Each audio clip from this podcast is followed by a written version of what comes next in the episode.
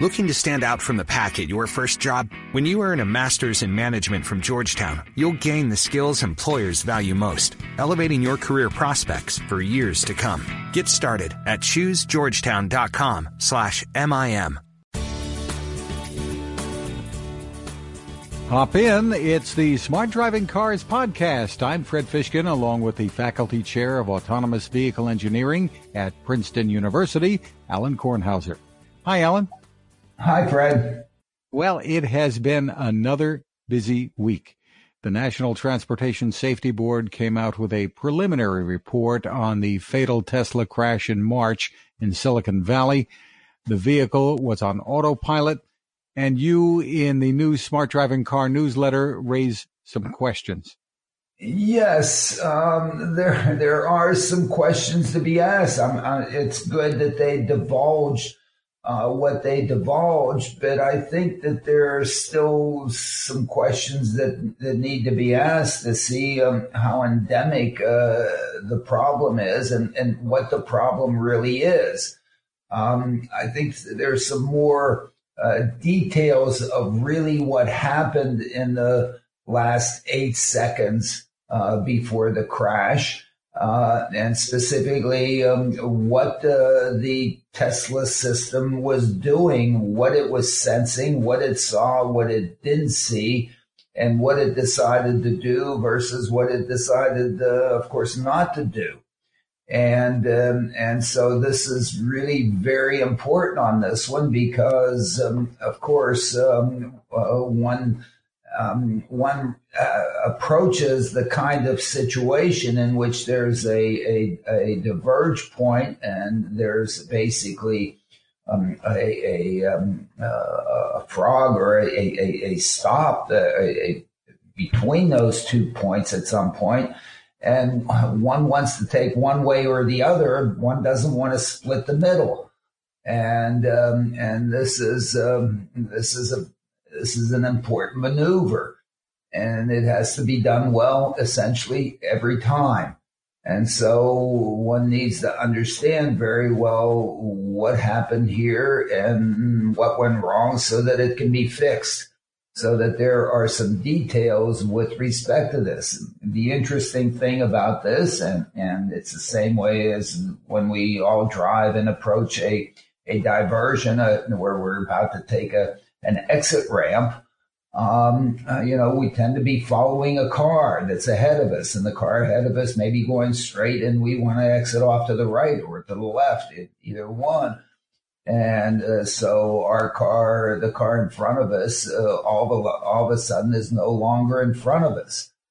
And so the, the the switching over from being in some sense in a vehicle follower mode uh, to being into in a mode in which um, uh, you're the lead vehicle and um, you now need to stay uh, in one in your lane as opposed to just assuming that the vehicle in front of you is staying in its lane and you're just following it. There, there's a there's some different logic that kicks in there, and in that transition, um, I don't know if that's what went wrong here at this case, but um, that needs to be understood very well.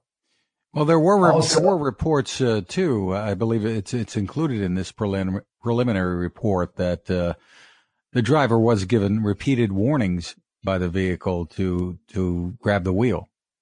Yes, but in, in some sense, maybe uh, you know uh, he, he was given warnings in advance of this. I don't think he was given a warning at, in the eighth second before the crash or during the seventh second before the crash or even the sixth, the fifth, or fourth, and so on. I don't, at least it's not, that's not what is implied here. It was implied that he, that, uh, that uh, maybe in, in an effort to make sure that the driver was paying attention, that um, that uh, to, to touch the wheel. But there in in the in the um, uh, testimony, um, uh, it said, it, or in what's the report, one of the things that is said is that for the last six seconds prior to the crash, the vehicle did not uh, detect the driver's hands on the steering wheel.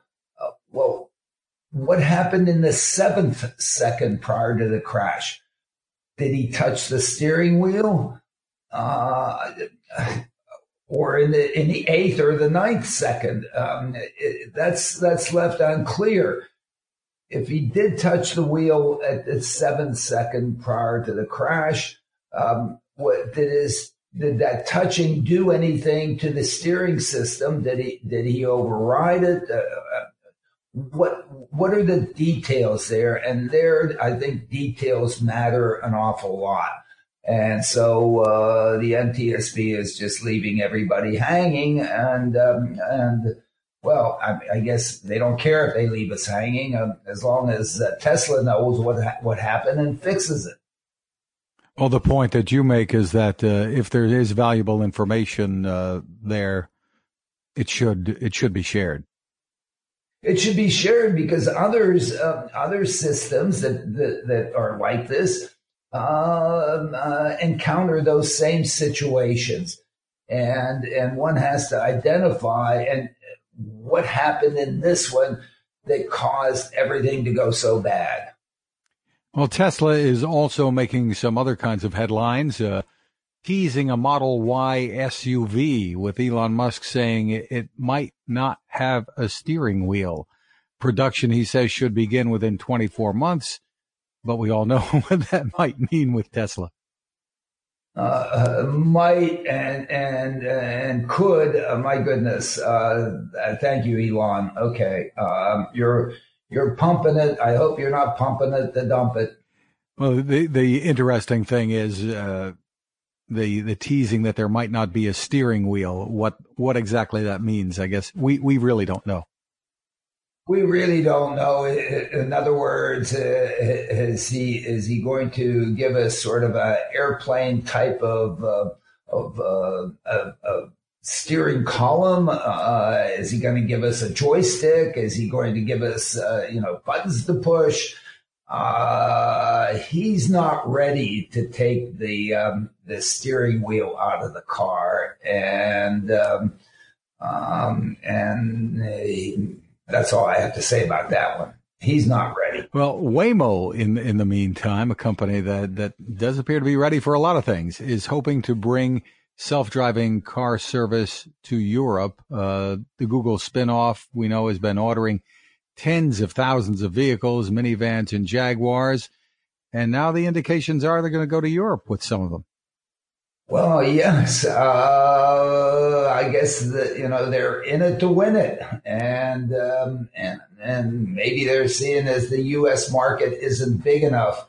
Um, again, uh, I think that this is a little bit of hype. I would rather see them uh, focus and making it really work in the good old U.S. of A and providing all the marvelous benefits uh, to society that the systems could provide and focusing on that and um, and let the, the rest of the world uh, maybe um, uh, come around. Uh, there is so much to do to do it well uh, here uh, in River City that uh, we should. Uh, I would like to see Waymo focus it on doing it well, and um, would welcome them coming to Central Jersey and and doing it in Central Jersey rather than Europe. Well, perhaps uh, the the strategy is to not allow a competitor uh, to to get a leg up in in Europe. Uh, yeah, right, great, sure. Uh, um, uh, I think um, uh, the competitor will be there. Um, I'm sure that uh, SoftBank is uh, is going to be competing. They're going to be competing here in the United States. Um, um I don't know. Part of this is that that uh, some substantial amount of this uh, is subject to localization, and localization is important. And um, and until they can do it well uh, in um, in a number of parts of the United States, um, I think. Uh, uh, there's enough to keep very busy and very profitable and very happy uh, without have uh, without hyping it up and saying, "Hey, we're going to go do it in the world and and and and Europe and and at least they didn't say China because uh, you know I guess they know that they'll get their butts kicked, kicked in China. So um, at least they're smart enough not to say that. Well, uh, you you already mentioned that you'd like to see them come to Central New Jersey. And now there's a report uh, that an aide to the governor wants to open the door to driverless testing in the Garden State. And I think you've been at work at this this.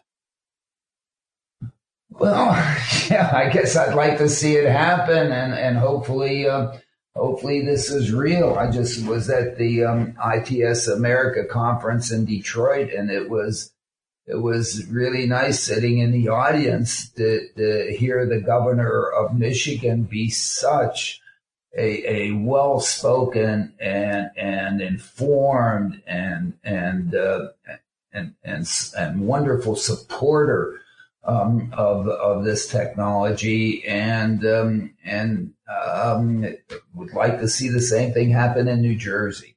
And uh, well, the indications are that uh, you are making some progress. We heard that uh, not too long ago at the, at your smart driving car summit. Yeah, well, um, uh, it's it's better than it was. Although, as I've said to some people, um, when you're when you're negative uh, degrees Kelvin, uh, you're pretty low. So anything is an improvement. Well, hopefully the, there'll be some movement that uh, we'll be able to talk about by the time the next summit rolls around. Anyway, the list of locations where driverless vehicles are being deployed is continuing to grow. Uh, the CBC uh, is saying that this summer driverless shuttles will be available to the public in Calgary and Edmonton. These are small, uh, like 12 seaters shuttle vehicles uh, traveling at low speeds on specific routes. So ordinarily you might say not a big deal, but here we go up in Canada. Yeah, it's nice that the, the Canada is doing it. It's nice that that other locales are doing it, and and of course, you know, some of the things that we're trying to do here in New Jersey, we're trying to bring bring a similar thing to Princeton, trying to bring a similar thing to Mercer County. There are places where these shuttles can provide uh, good mobility for, for people and, uh, and the more the better. So happy to you know, and this will be the first time up there that the general public will be able to uh, hop on board, so to speak. Right, and there are of course implications on the, them working in some uh, challenging weather conditions. Uh, but again, the idea is not to solve the challenging weather condition. The idea is, is to provide uh, great mobility for, um, let's say, 80 or more percent of the time. Uh, let's get started and do that well, and we'll get the rest of it um, in, in, due course. General Motors making some news. Uh, they're expanding what they call the Super Cruise across the, the full Cadillac lineup, perhaps some other brands too. That's uh, I know you're a fan of this. Yeah, I, I am a fan. I, I, I guess I, I really like what the way that they've um, they've uh, implemented that system uh, primarily with the eye tracker. Um, not that we should be treated like children when we drive, but we should be treated like children when we drive. If we want to, if we want to have our toys, then uh, then we need to behave uh, appropriately, and if we don't, then the toys are taken away from us. And I think that they've done a very elegant um, um, implementation of that, that, that is not draconian, but just basically reminds uh, people that, uh, that the system that they have in the Cadillac CT6 is not a driverless system. It is a self-driving system, uh, which requires adult supervision.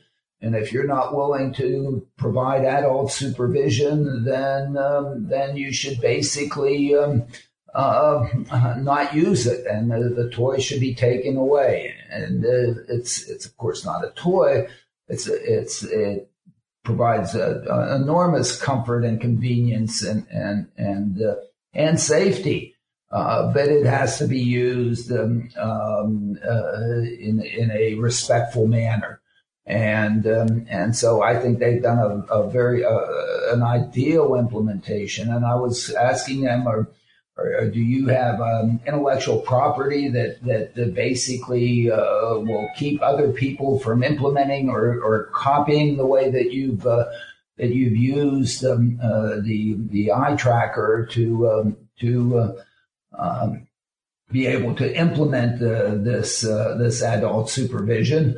And uh, they said no, and, and, so that's very good to hear. Of course, the details of how they do it, uh, of course, they'll keep to themselves. But at least the concept, it won't be like a single click, double click uh, stuff that uh, we went through with respect to the internet.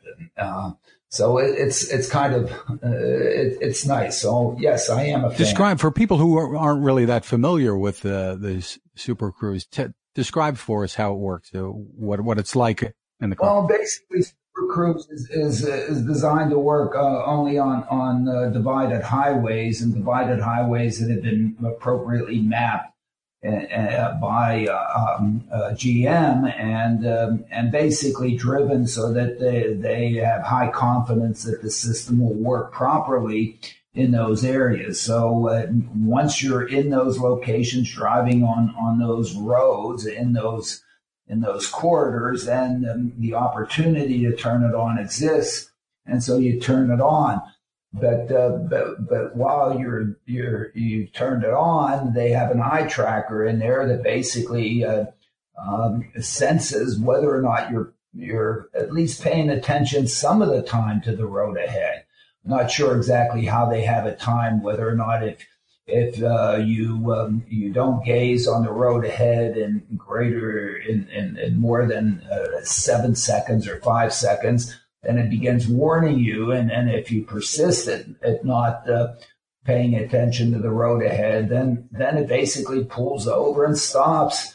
And and I think I don't know how draconian they are, but you may even have to have a GM representative um, and talk to them and and basically um, admit to your to your misbehavior before they'll turn the thing back on. I don't think it's quite that bad because uh, unfortunately my local Cadillac dealer doesn't doesn't have one of these things yet, so I haven't been able to to ride in it um, myself. But uh, that's basically the way that it sounds like works. it would be a pretty valuable tool in in the battle against uh, texting while driving too, perhaps.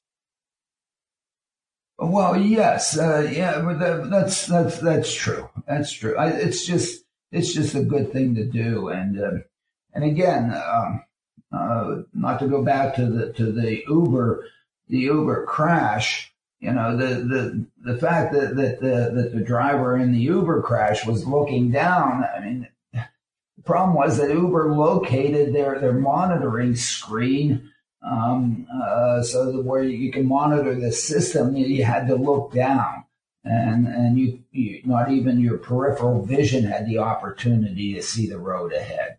Um, uh, the way the, the, the, the, other sort of elegant thing, I'll call it elegant thing, that, that that um, uh, GM um, uh, created was they put an LED, a green LED, on the top of the steering wheel, um, or that LED turns green when the system is on, and when when the system is uh, is is uh, wants you to take over, it turns red, and it changes color.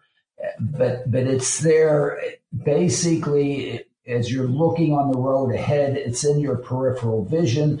And if you look down to it, the road ahead would, would remain in your peripheral vision.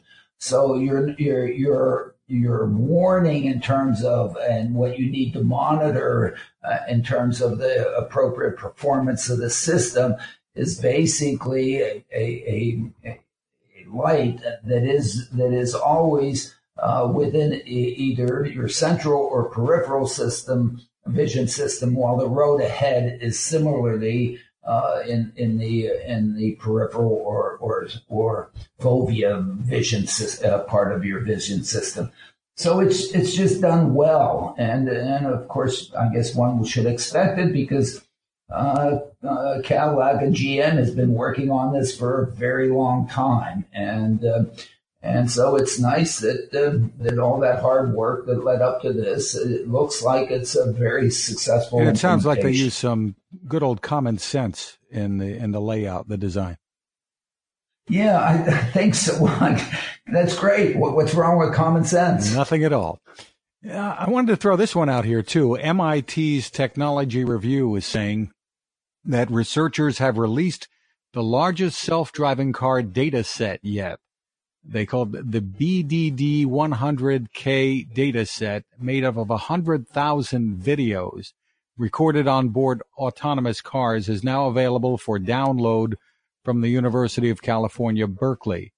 Um, I guess there's been other data that's been previously released. Uh, Baidu, for example, had some uh, self-driving car data in March released, but this is like 800 times larger. Is this a big deal? Well, yeah, I think it's a it's a good deal. It's there. There's need for these data sets, and and what's important about it is it's a labeled data set. So therefore, uh, what they've used is uh, various mechanisms to be able to uh, label the objects that are in the in the uh, in the in the field of view, and uh, so that the, if you're going to test your your system that that would uh, uh, also attempt to do the labeling of, of those. You can basically determine when you're right and when you're wrong, or when you agree and when you disagree uh, with the current uh, with their labeled data set. How absolutely perfect that labeled data set is, I, I think probably still. Um, um, has uh, is subject to potentially some questioning uh, but it's it's very close to perfect. Um, using uh, those um, those uh, images uh, is is good to, to, be able to test, uh, but you you really can't test um, the reaction of your system uh, to now uh, modifications of driving behavior that you might um, use in in driving some of those scenes. And so that's sort of the limitation of fixed um, uh, image sets, as opposed to creating a virtual environment in which uh, that virtual environment uh, has, of course, all the objects labeled, and then um, putting then a driving simulator on top of it that then uh, creates uh, and, and, allows you for to do the, the dynamic testing of, of your of your recognition systems. Uh, so, um, but uh, um, this is a valuable. Interesting, and uh, I guess uh, the the whole idea of transparency, sharing of data, this is all a part of that. This this is a part of that. Uh, what one needs and is is not just the data for when the the travel traveling was successful and you didn't hit anything uh, the critical data is basically again the, the, the eight seconds leading up to the Tesla crash.